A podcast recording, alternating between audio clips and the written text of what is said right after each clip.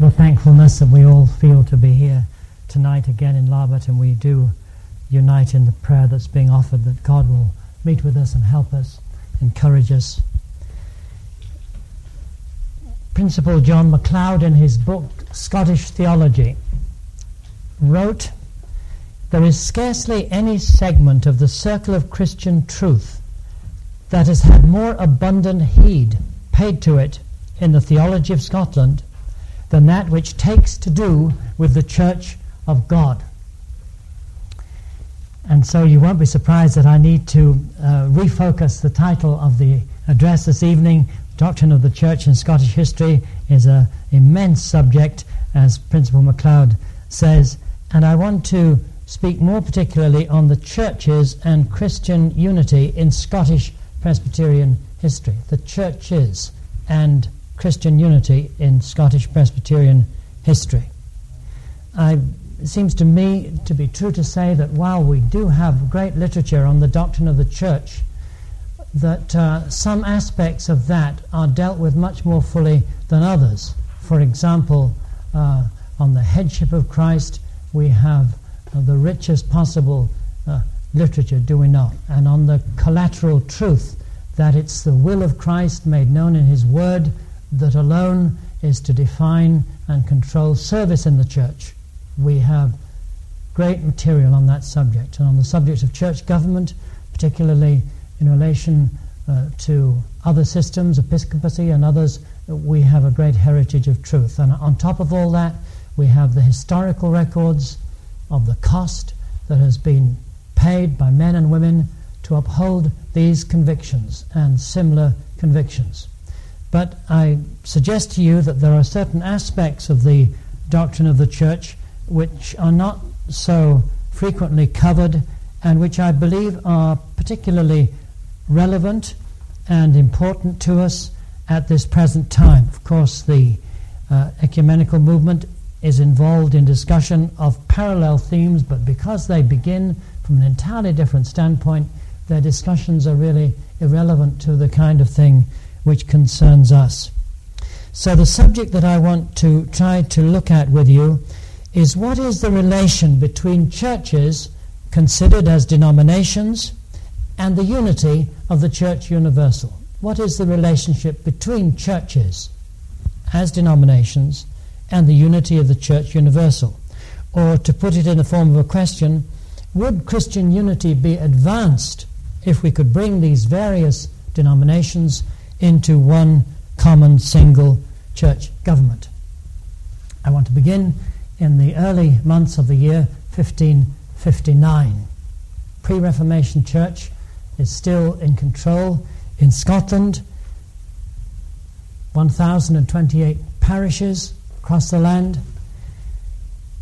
The official national church. And apart from that church, there were these groups of believers privy kirks in at least seven towns, uh, worshipping in private houses, worshipping sometimes in the fields, uh, groups of believing Christians. In the words of John Leslie, a Roman Catholic opponent of these Christians, he said, These people meet in chimney nooks, in secret holes, and such private places to trouble the whole country, quench all quietness, and banish peace out of the land.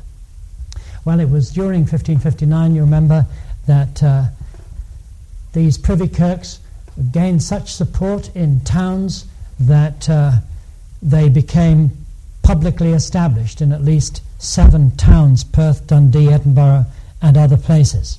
And then the next year, 1560, saw the Confession of Faith professed and believed by the Protestants within the realm of Scotland. And this crucial document that I think we don't read often enough lays down the basis uh, for the existence of these reformed kirks. And there are two chapters in the Confession of 1560 on that subject. The confession stated that, according to Scripture, the church has to be understood in two ways the universal church, the elect of all ages, of all realms, of all nations and tongues, and second, particular churches, such as they say was in Corinth, Galatia, Ephesus, and other places. And such kirks we, the inhabitants of the realm of Scotland, professors of Christ Jesus, profess ourselves to have in our cities, towns, and places reformed. So, according to the statement of the confession, the Roman Catholic Church had no biblical standing at all. It was not the universal church, and it was not a particular church, for it lacked the marks of a true particular church, laid down in the confession, true preaching of the word, proper administration of the sacraments, and ecclesiastical discipline uprightly ministered as God's word prescribes. So, uh, as you remember, and as we all know, there was a profound and there was an irreconcilable difference between the Protestant understanding of the church and the Roman Catholic view. According to Roman Catholicism, uh, men must first attach themselves to the church in order to be saved. According to the Protestant position, it is through faith in the gospel that men and women become Christians, and in becoming Christians, they become members of the body of Christ and members of his church. So, here is a difference that was a great watershed. The external position of the Church of Rome, salvation comes by belonging to the church. The idea that the church could become the synagogue of Satan, as the reformers taught, was utterly incomprehensible to Roman Catholics because salvation depended upon the church. Cardinal Bellarmine, the eminent Roman Catholic apologist, said, I quote, that the Protestants, to constitute anyone a member of the church, require internal graces. But we think that what is required is only an external profession and partaking of the sacraments. So, for Bellarmine, as John Macpherson has said, the church is an outward institution in which men are made holy and of which good and bad are alike the members. So, at the heart of the Reformation was a protest against that understanding of the church. In the words of Luther, were I the only man on earth that held by the word, I alone would be the church and I would be justified in pronouncing of all the rest of the world that it was not the church. So the Confession of Faith, you remember, was drawn up simply by those six ministers.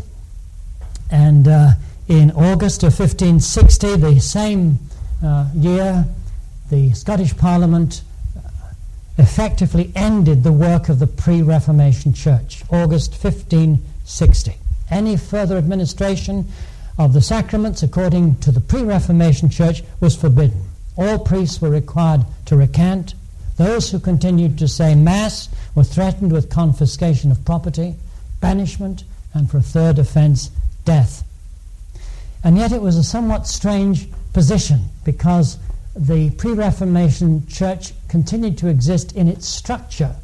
The dioceses uh, of the church remained in existence, stipends were paid, uh, but the faith that had so recently been persecuted had been pronounced to be the faith, well, very shortly pronounced to be the faith of the whole nation.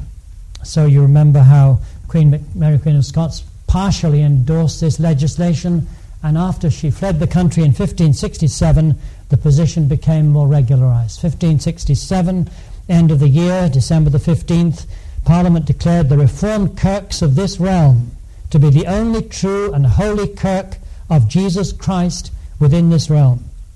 So the traditional machinery, over a thousand parishes, passed into the spiritual care of the Reformed. Not wholly into their care because uh, patrons and the right to pre- present benefices to men still lay with, in many cases, with nobles and clan chiefs and with others. But by and large, the care of what had been the pre Reformation church passed into the hands of the Reformed leaders. So here we have a very new situation. Before that date, before 1560, the privy kirks had prospered in the midst of persecution.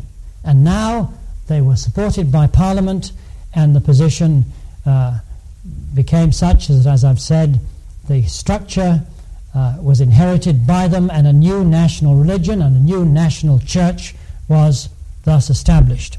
And from one point of view, this was very desirable. For the reformers, it was a noble vision of a reformed church in all the land, national reformed church. But the problems, of course, were immense. I mentioned them briefly. The problem of personnel. First General Assembly, December of 1560, uh, the six ministers and 36 other men. Perhaps there were 80 to 90 men who might be trusted to be witnesses and to speak. But uh, we're talking about, as I've said, over a thousand parishes. There was, therefore, a great problem with personnel. Another problem was more serious. Parliament uh, could uh, pronounce a change, but it couldn't change men's hearts, and it couldn't make pastors out of pre Reformation priests. And yet, that in fact happened in many cases. To retain their livings, men who had formerly ministered in the Church of Rome became uh, ministers in the Reformed Church. Some of them, indeed, as we know, converted men, and others certainly not. Hugh Miller talks about this change in the Highlands, and he says everyone should know it is quite a possible thing to be a Protestant, sound enough for all purposes of party without being a Christian at all, Hugh Miller. The rank and file of the population didn't need to change their faith in order to retain their living. That wasn't their position. But another motive inf- influenced them. They had been taught for centuries that uh, the sacraments were essential to salvation. And now they were in a position where the only place where the sacraments could be uh, found were in the new national church.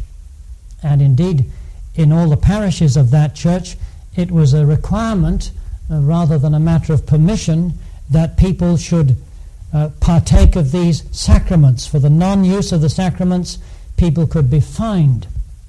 The result of this was inevitable, as Dr. Hutton of Paisley once said the fiction of a national faith requiring no homage of the heart and life has been the fruitful source of nominal Christianity.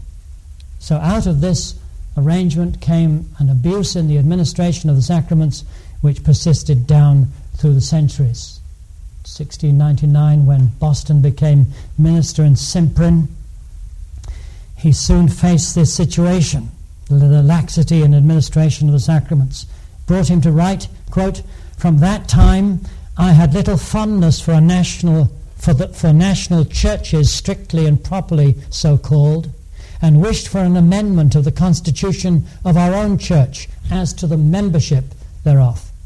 And a hundred years after Boston, James Alexander Haldane protested how the making of the church coextensive with the nation was a great hindrance to the understanding of what Christianity was. Because, he wrote, because it leads the great bulk of the inhabitants of a country to suppose themselves real Christians.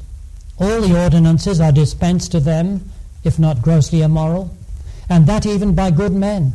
There is not, I suppose, one child born in Scotland who has not been baptized. This indiscriminate administration of ordinances, he goes on, counteracts in great measure the most faithful preaching. In the latter, faithful preaching, the minister separates between the precious and the vile. In the former, he confounds them together.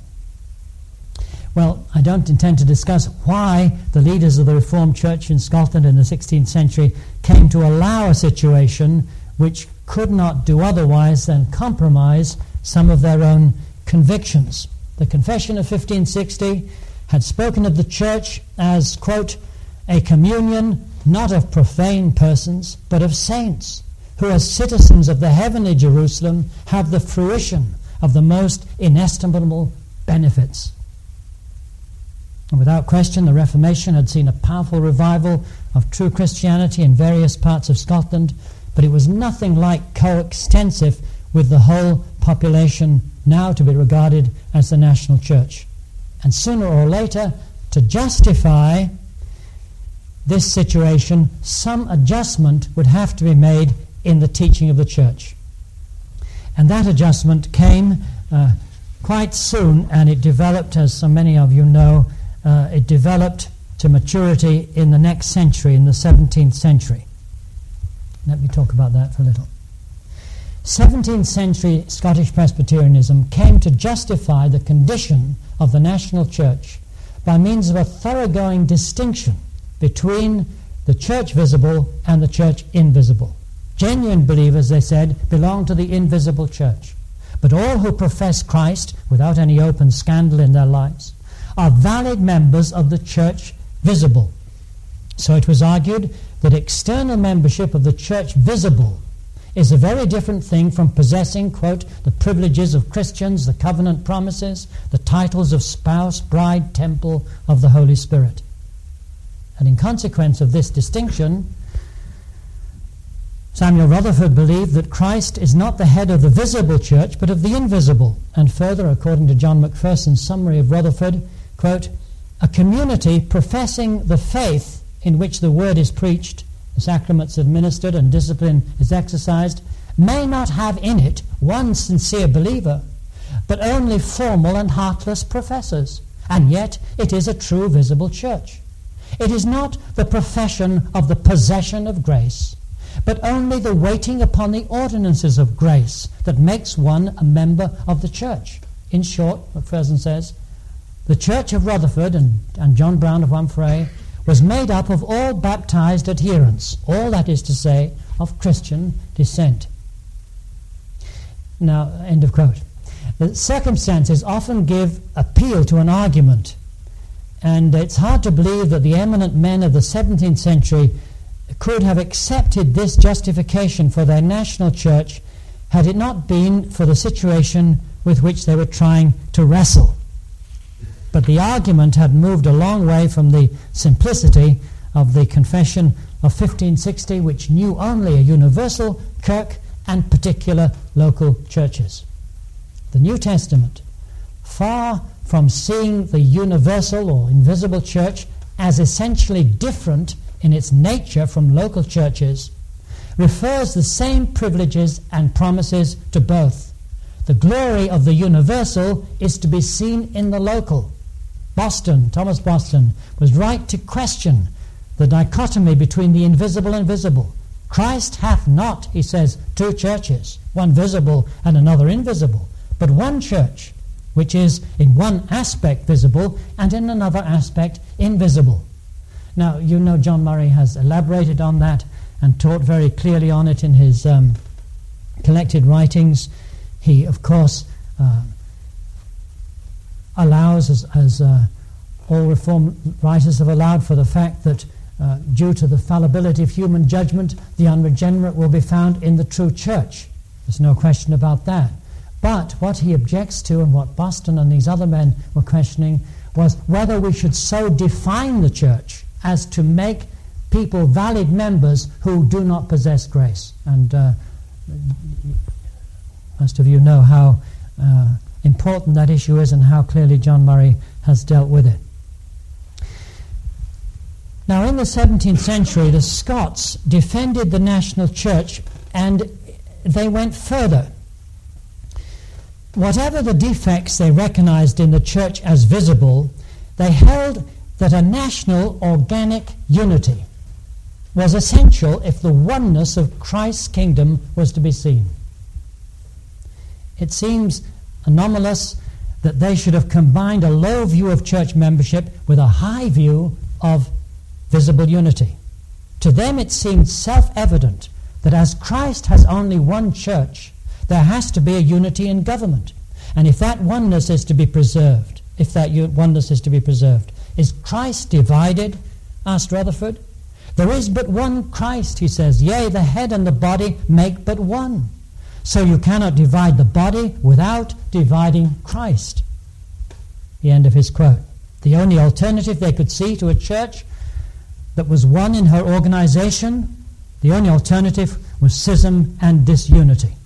Thus, James Durham could write It is impossible for those that maintain that principle of the unity of the Catholic visible church to own a divided way of administering government or other ordinances. But it will infer, if there's any such division in government, it will infer either that one party has no interest in the church or that one church may be many, and so that the unity thereof in its visible state is to no purpose. This we take for granted. Take for granted, in other words. But unless there is one church, there is schism. So what Durham took for granted became the fixed view in Scottish history. Within a nation, there can only be one church, and thus when a division occurs, the immediate issue is which side continues the line of the true church. So in the Declaration of 1695, the Reformed Presbyterians of the United Societies, they rejected what they regarded as the compromise settlement of the Church of Scotland in 1689 and called themselves, quote, the true Presbyterian Church of Christ in Scotland. 1733, the secession insisted, the Erskines insisted that in reality it was no secession at all. Rather, they were the faithful representatives of the one church. To quote Ebenezer Erskine, we have made a secession from the judicatories of the established church, yet we never made a secession from the visible church of Christ in Scotland by no manner of means. So Walker represents the secessionists uh, when he writes, It was not a separation from the Church of Scotland, that ideal church of 1638, which had so great a hold of all good Presbyterians, it was a mere secession from the present occupants, as it were, of this divine temple. So the similar thinking was prevailing in parts of the Scottish Highlands early in the 19th century. John MacLeod has that book on the, the separatists of the north.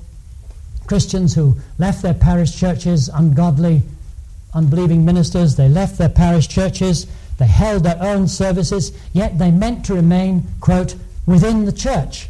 And to prove that they remained within the church, they would occasionally attend communions and they sought to have their children baptized by regular ministers. It's the same idea. And that 17th century theology was still in place, of course, in 1843. According to the founders of the Free Church of Scotland, they were not a new denomination at all. The language was, quote, We separate as members of the Church of Scotland from that church as now established by law, because it has ceased to be what it formerly was understood to be. End of quote.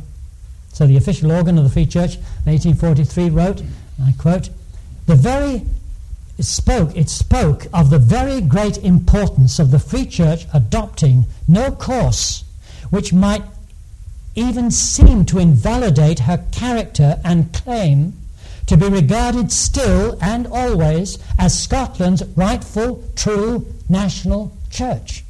Scarcely anything, they said, could be more pernicious to the position, duties, and prospects of the Free Church than for her to allow herself to acquire the aspect and character of a mere sect. End of quote. Free Church Magazine, 1845. So the Free Church minority, which refused to join the United Free Church in 1900, repeated more or less the same argument. The minority professed that they rested not on, quote, the possession of funds or stone or lime, but on the continued testimony of the Church of 1843, which was, quote, not a new church, but the Church of Scotland, only free. So you see the argument.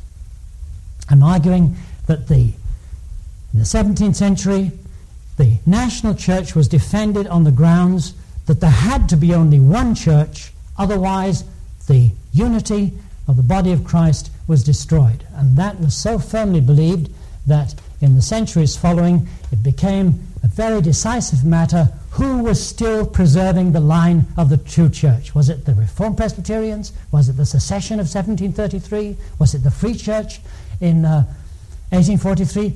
Was it the Free Presbyterians in 1893? The same discussion went on, and it was a discussion that was uh, unstructured, really, by the thinking of the 17th century. And of course, we haven't time to go into it, but the, the thinking of the 17th century was, uh, it would seem to be very largely structured by Augustine and controversy with the Donatists of a much earlier age. So the ideas of one generation go down through the next, don't they? So I want to put to you two arguments why I believe that this position failed. And the first reason is uh, that it had the wrong priority.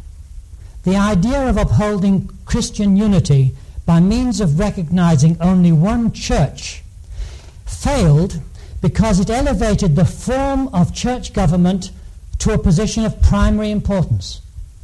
The Presbyterians of the 17th century rightly saw that Christian unity is a biblical essential. By this shall all men know that you are my disciples. New commandment I give unto you. Unity is essential to the Christian faith, but they erred in thinking that this unity can only be secured by means of one single ecclesiastical structure.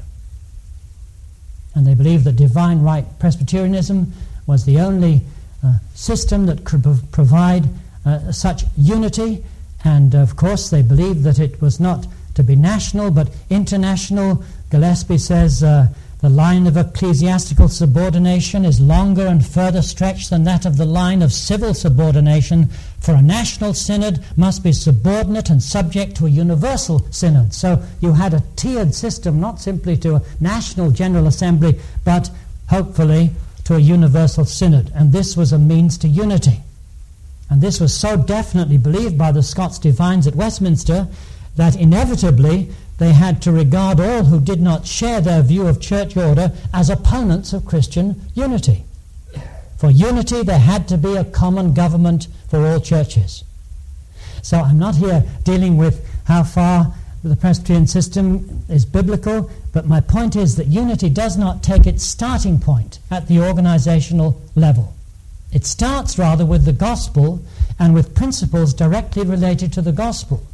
Unity begins with believers being in Christ and being indwelt by the Holy Spirit. And from that fact, love and sympathy and helpfulness between Christians will ne- necessarily and naturally follow and, and be practiced as circumstances permit. For Christ is not divided, nor are his people. They belong to one church, General Assembly of the Church of the Firstborn, so Christians in different parts of the world are united in one head, even though they never meet on earth. And their unity depends upon participation in a common life, not in their subjection to a common universal form of church government. So, what I'm saying really, I believe, is the emphasis of the reformers against the externalism of the Roman Church. And I'm suggesting to you that in the 17th century, due in part to the circumstances that prevailed, the discussion became skewed. Uh, now, the, the Roman Catholics of the 16th century argued against the reformers that uh, the visible church disappeared because they had no idea of a common government or a common control. And it was, uh, it was said that their ideas would just lead to, lead to confusion. To which people like William Tyndale replied that there is a rule in the church, and it is the rule of Scripture, and it is the rule of what Tyndale calls the law of love. And the reformers argued that this rule had a great reality for true believers, and it bore fruit which the supposed unity of the Roman Church before the Reformation could not begin to parallel. But as I say, in the next century, priorities became inverted, as though there could be no Christian unity without uniformity in government. And so, as is well known, the Westminster Assembly foundered not because of disagreement on the gospel or on the duties of Christians to one another, but because not all could see that a tiered system of church courts, the lower subordinate to the higher, was laid down in the New Testament as necessary to unity. So John R. DeWitt states the position of the minority, the independents at the assembly, uh, when he writes, the independents responded, that is, to the majority, that they did not desire a total separation. They would practice the same worship, have the same office bearers, the same qualifications for church membership, which the assembly itself holds forth, and the same censures. They would be accountable to the state and hold communion with the Presbyterian churches by an occasional ex- exchange of preachers and sharing of the sacraments, both of baptism and the Lord's Supper. In difficult case, they would advise with the elders of other churches, and should a miscarriage occur, they would account to them, that is, the elders of other churches. This was, the independents argued, quite another thing than total separation, and did not deserve to be scored with the odious name of schism. A schism consists, they said, in an open breach of Christian love, and not in every diversity of opinion and practice. So the mistake of the majority at Westminster, and I say mistake, I believe it was a mistake, was the attempt to put all the Christians in the British Isles under one common church government and to count any deviation from that government as schism. And the sheer realities of Christian experience were to prove that that thinking was wrong. The church is not primarily an external society. Certainly, its members are to be joined in churches where gospel truth is preached and practiced. But to unchurch an evangelical congregation because it has different views of how it should be connected with another such church is to elevate questions of government to the same level as the gospel itself. From the 17th century onwards, Christian experience made it impossible to say that Christian unity must mean a formal connection of churches. There were simply too many Christians united in the fundamentals of heart and mind, and yet with different views on issues of church order. Too many to implement what is now called, by the ecumenical movement, organic unity. Now, perhaps, hesitate, but perhaps uh, this recognition was slower coming in Scotland. As already noted in 1843, a Free Church of Scotland writer could speak of a mere sect being the alternative to being Scotland's rightful, true, and national church. That was the alternative. Yet, by that date, the Free Church magazine was no longer speaking with one voice, and a better understanding was very soon to prevail. It came to be recognized that no Protestant and evangelical denomination had any, ex- any exclusive claim to the word church. Thus, in a leading article on church on Christian Union in the Free Church magazine, 1845, it was written, quote, It is in vain for any one church to say, We are blameless, for we have all sinned and violated Christian love and fellowship. But it is not for any one denomination to take upon itself the office of censor and assert that though doubtless guilty in some degree, others are more so. We humbly yet very gratefully regard the increase of evangelical principles among the various denominations as rapidly producing the only ground on which a true Christian union can be realized. For, as by the prevalence of evangelical principles, union with God will be realized, so by union with Him we shall realize union with each others, with each other. And so the theologians of the Free Church developed this, you may call it a new uh, position, new certainly in terms of the 17th century teaching. So William Cunningham wrote Does the unity ascribed in Scripture to the church imply that there must be entire uniformity in all matters of belief and practice? Or that all societies claiming to be regarded as churches must be included in one external visible communion and subject to one external visible government? It can, says Cunningham, it can easily be proved that there is no warrant in Scripture for alleging that the unity there predicated of the church necessarily implies this. Well, that would have been a stunning statement at the Westminster Confession, at the Westminster Assembly, wouldn't it? You see what he's saying? It can easily be proved that there is no warrant in Scripture for alleging that the unity that is there predicated of the Church of Christ necessarily implies external visible communion. Similarly, Bannerman, two volumes of the church, uh, rejected the idea that being a true church depends upon its form of government and its connection with other churches. Where that idea is adopted, he wrote, there begins, quote, there begins that error which is developed in the intolerant principles of many of the present day, who would unchurch all denominations but their own. Admit that the possession of a true faith, and that alone, is of the essence of a church, and you assign to the truth the place and importance that rightfully belongs to it. But joined to the possession of the true faith, the administration of outward ordinances as necessary to constitute a Christian church, and you assign to outward ordinances a rank and value which are not justly theirs, and make them of primary and not as they truly are of secondary importance. Well, that's Cunningham and Bannerman. And the, the American Presbyterians were at the same time uh, developing the very same arguments. Uh, uh, Robert L. Dabney has a very fine treatment of Christian unity in his two volumes of discussions. Archibald Alexander Hodge says, if God, if God had followed our idea, how simple it would have been to make a united church descending from Adam and Eve. Instead, Hodge went on, the external organization of the church is only accidental and temporary and subject to change and variation.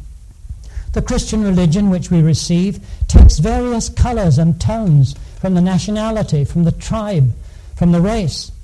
Undoubtedly, there is such a thing as schism. All high churchism, all claims that our church is the one church and the only church are of the essence of schism. All pride and bigotry are of the essence of schism all want of universal love, all jealousy, all attempts to take advantage of others in controversy or in church extension are of the essence of schism. Well, the other Americans I mustn't uh, um, pause on, but they, they developed the same argument which is developed here in Scotland after 1843 and which, as I say, are illustrated in the men I've quoted. Now, the second reason why the argument failed the argument that is that Christian, Christian unity depends on the unity of one church under one government. The second reason it failed was uh, that inevitably it encouraged an exclusiveness which is alien and contrary to the spirit of the gospel.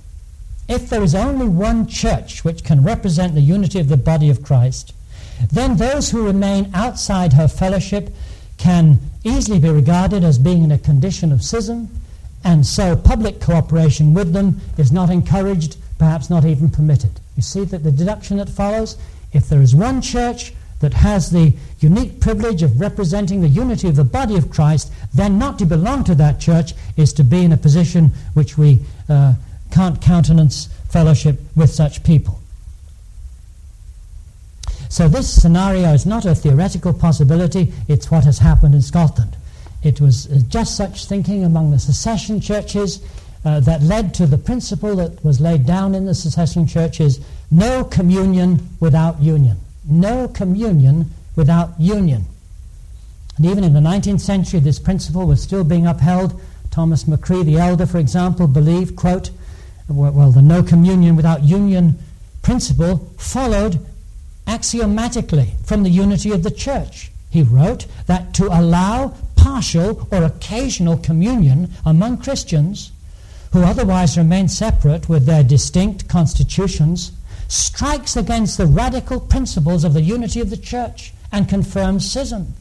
For where communion is lawful, it will not be easy to vindicate separation from the charge of schism.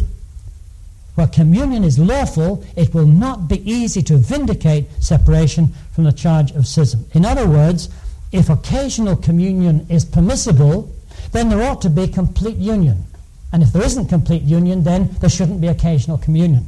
Well, that is a, an argument that uh, Thomas McCrie is a great, distinguished man, as, as we all know. But the greatest men are men at best, and that, that's a logical argument that proceeds from certain premises. And it leads to exclusiveness. And that's the reason, ultimately, of the rift between the Seceders and Whitefield in 1742. The Seceders wanted Whitefield to preach only for them because they were the true church. They had uh, suffered at the hands of the church they had left, the General Assembly of the Church of Scotland, and uh, they believed that Whitefield couldn't be in communion with them and with the evangelicals in the Church of Scotland. And more seriously, when the revival came at Cambers Cambuslang, Kilsyth, the Seceders couldn't believe it was a divine blessing because how could the Holy Spirit be poured out uh, on a situation that was really no church at all? So, the principle that would restrict fellowship on the grounds of churchmanship has to be wrong. It's alien to the instincts of the Christian life. And it's directly contrary to the Westminster Confession in that beautiful chapter on the communion of saints. Let me remind you of the chapter. Chapter 26.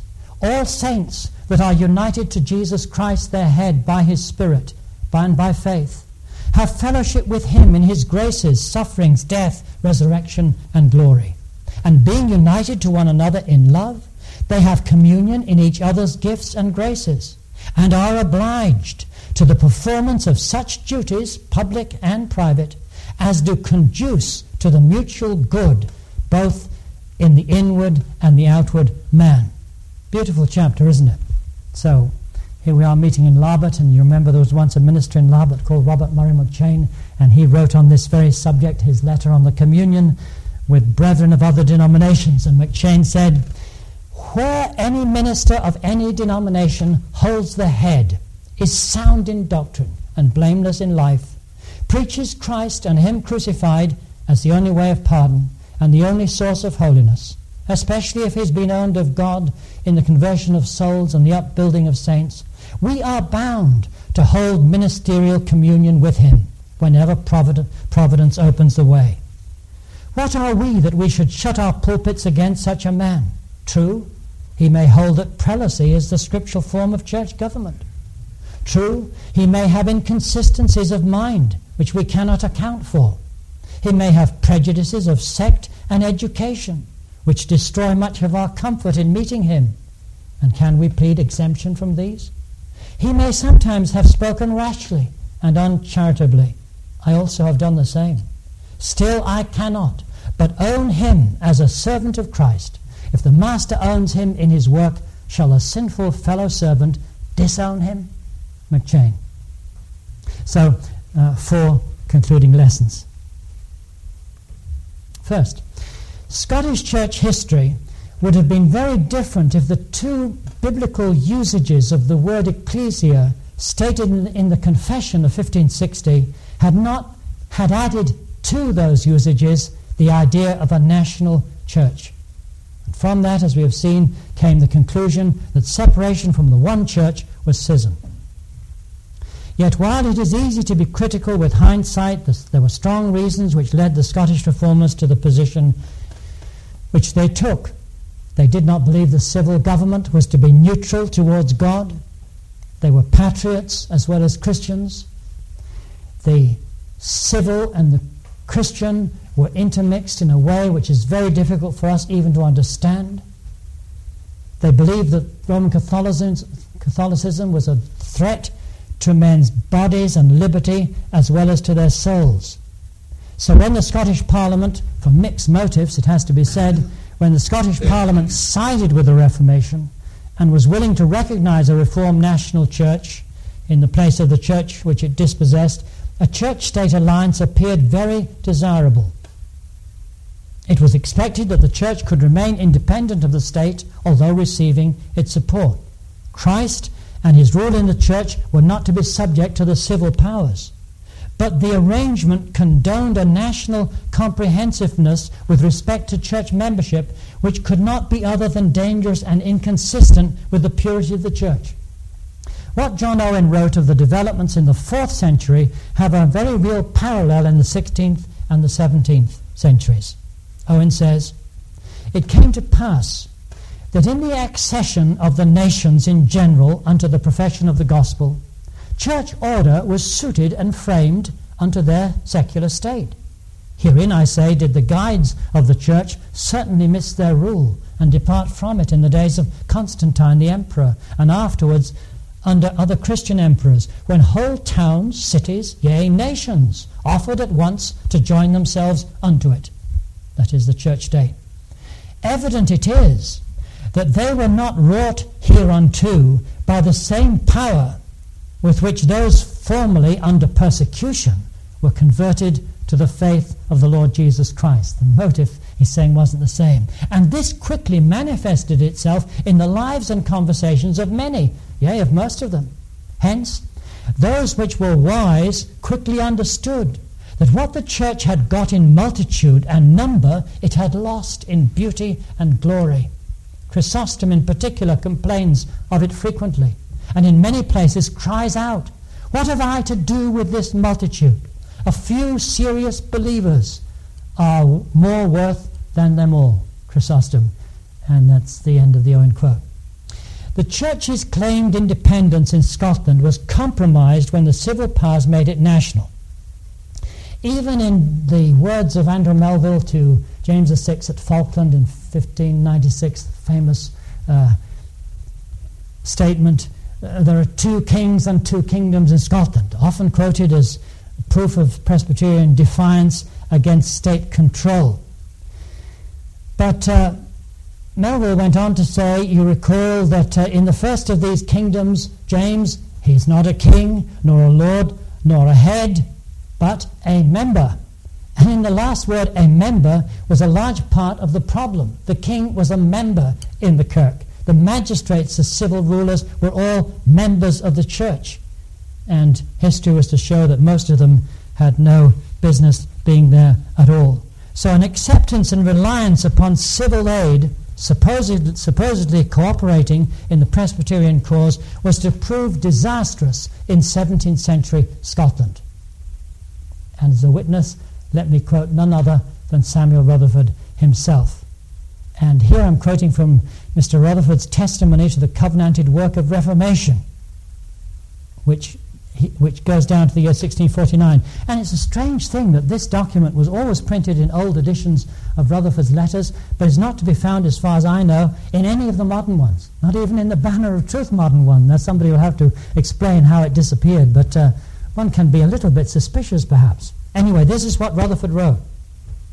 When our land and church were thus contending for that begun Reformation, those in authority did still oppose the work, and there were not wanting men from among ourselves, men of prelatical, prelatical spirits, who with some other time-serving courtiers did not a little to undermine the building, and we, doting too much upon sound parliaments and lawful voting, too much upon sound parliaments and lawful general assemblies, fell from our first love.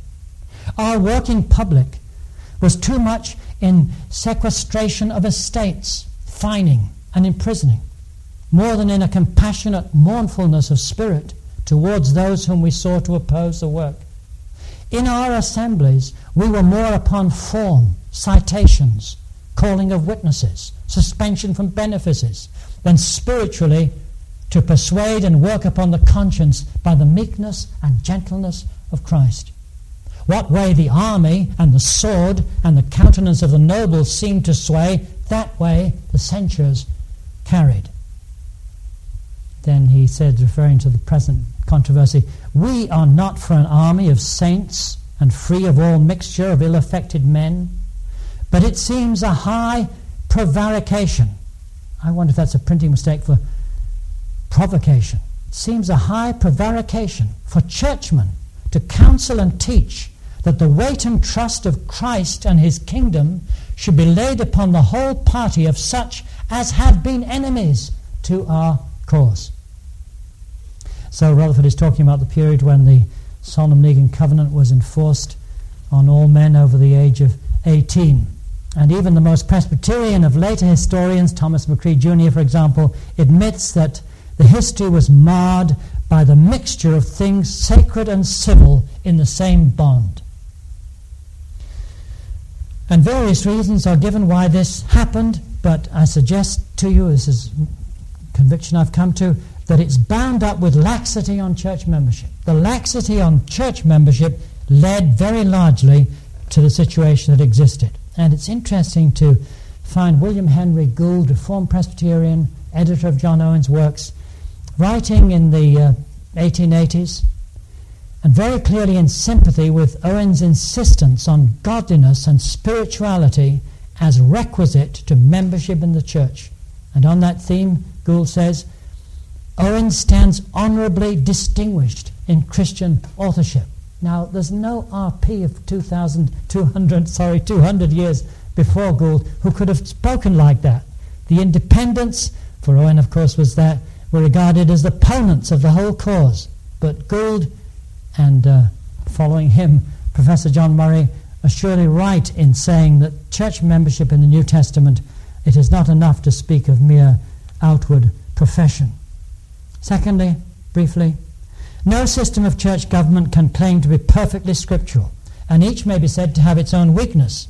The weakness of Presbyterianism, and not only of Presbyterianism, is its tendency to the centralization of power. It was Hugh Martin who argued that it is presbyteries, not general assemblies, which are the radical courts of the church. But general assemblies have generally been the controlling powers, as you well know.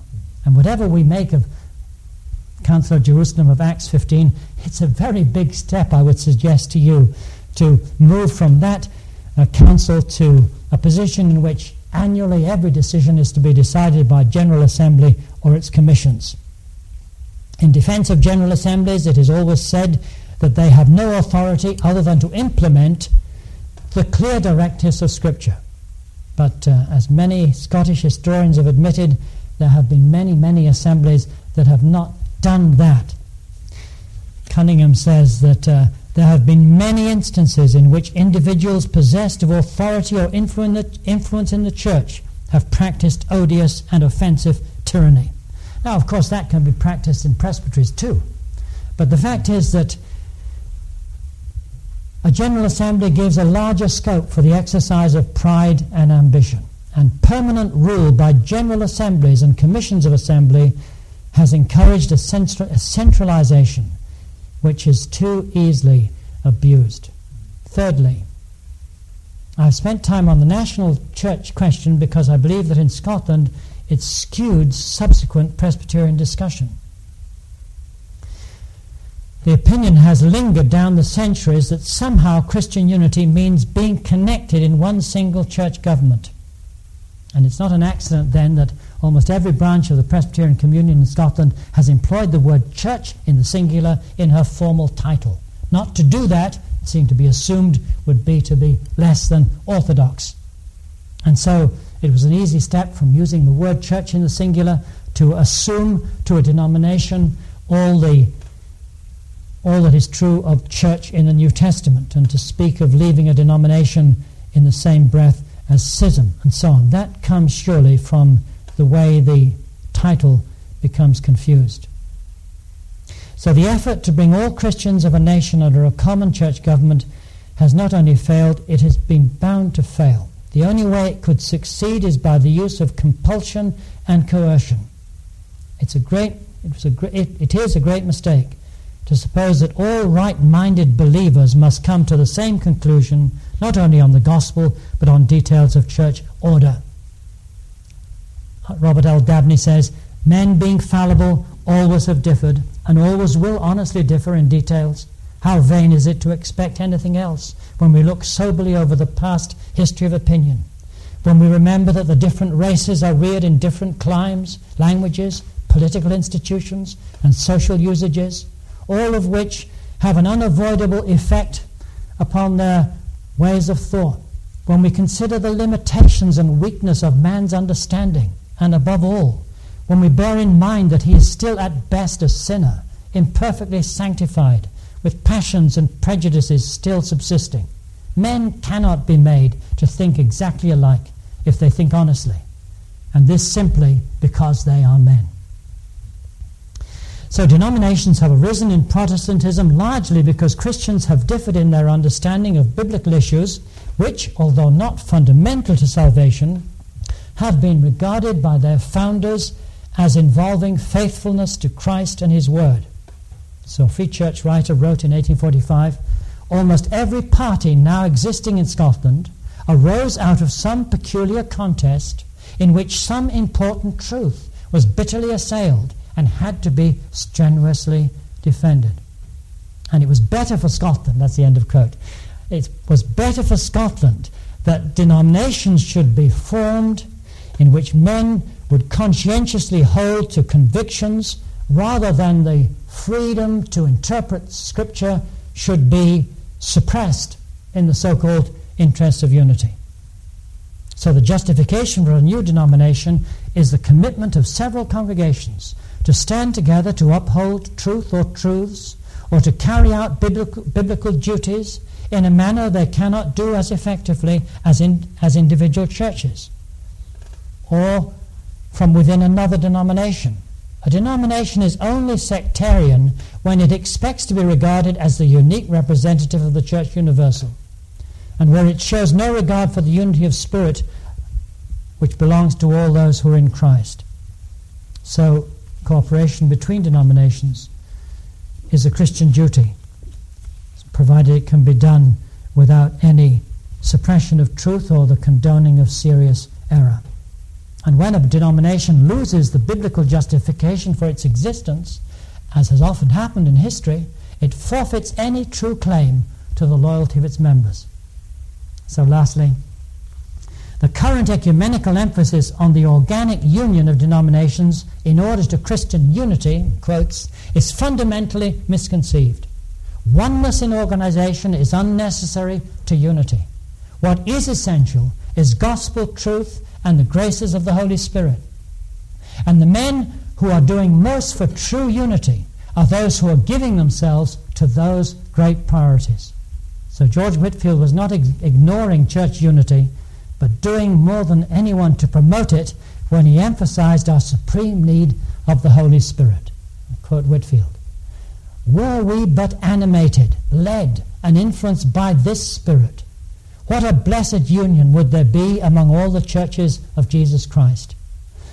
It is a lack of more of this that now presently disunites us.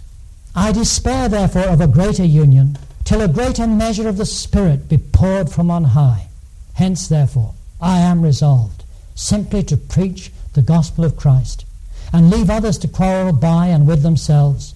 Love forbearance, long suffering, and frequent prayer to your dear Lord Jesus is the best way.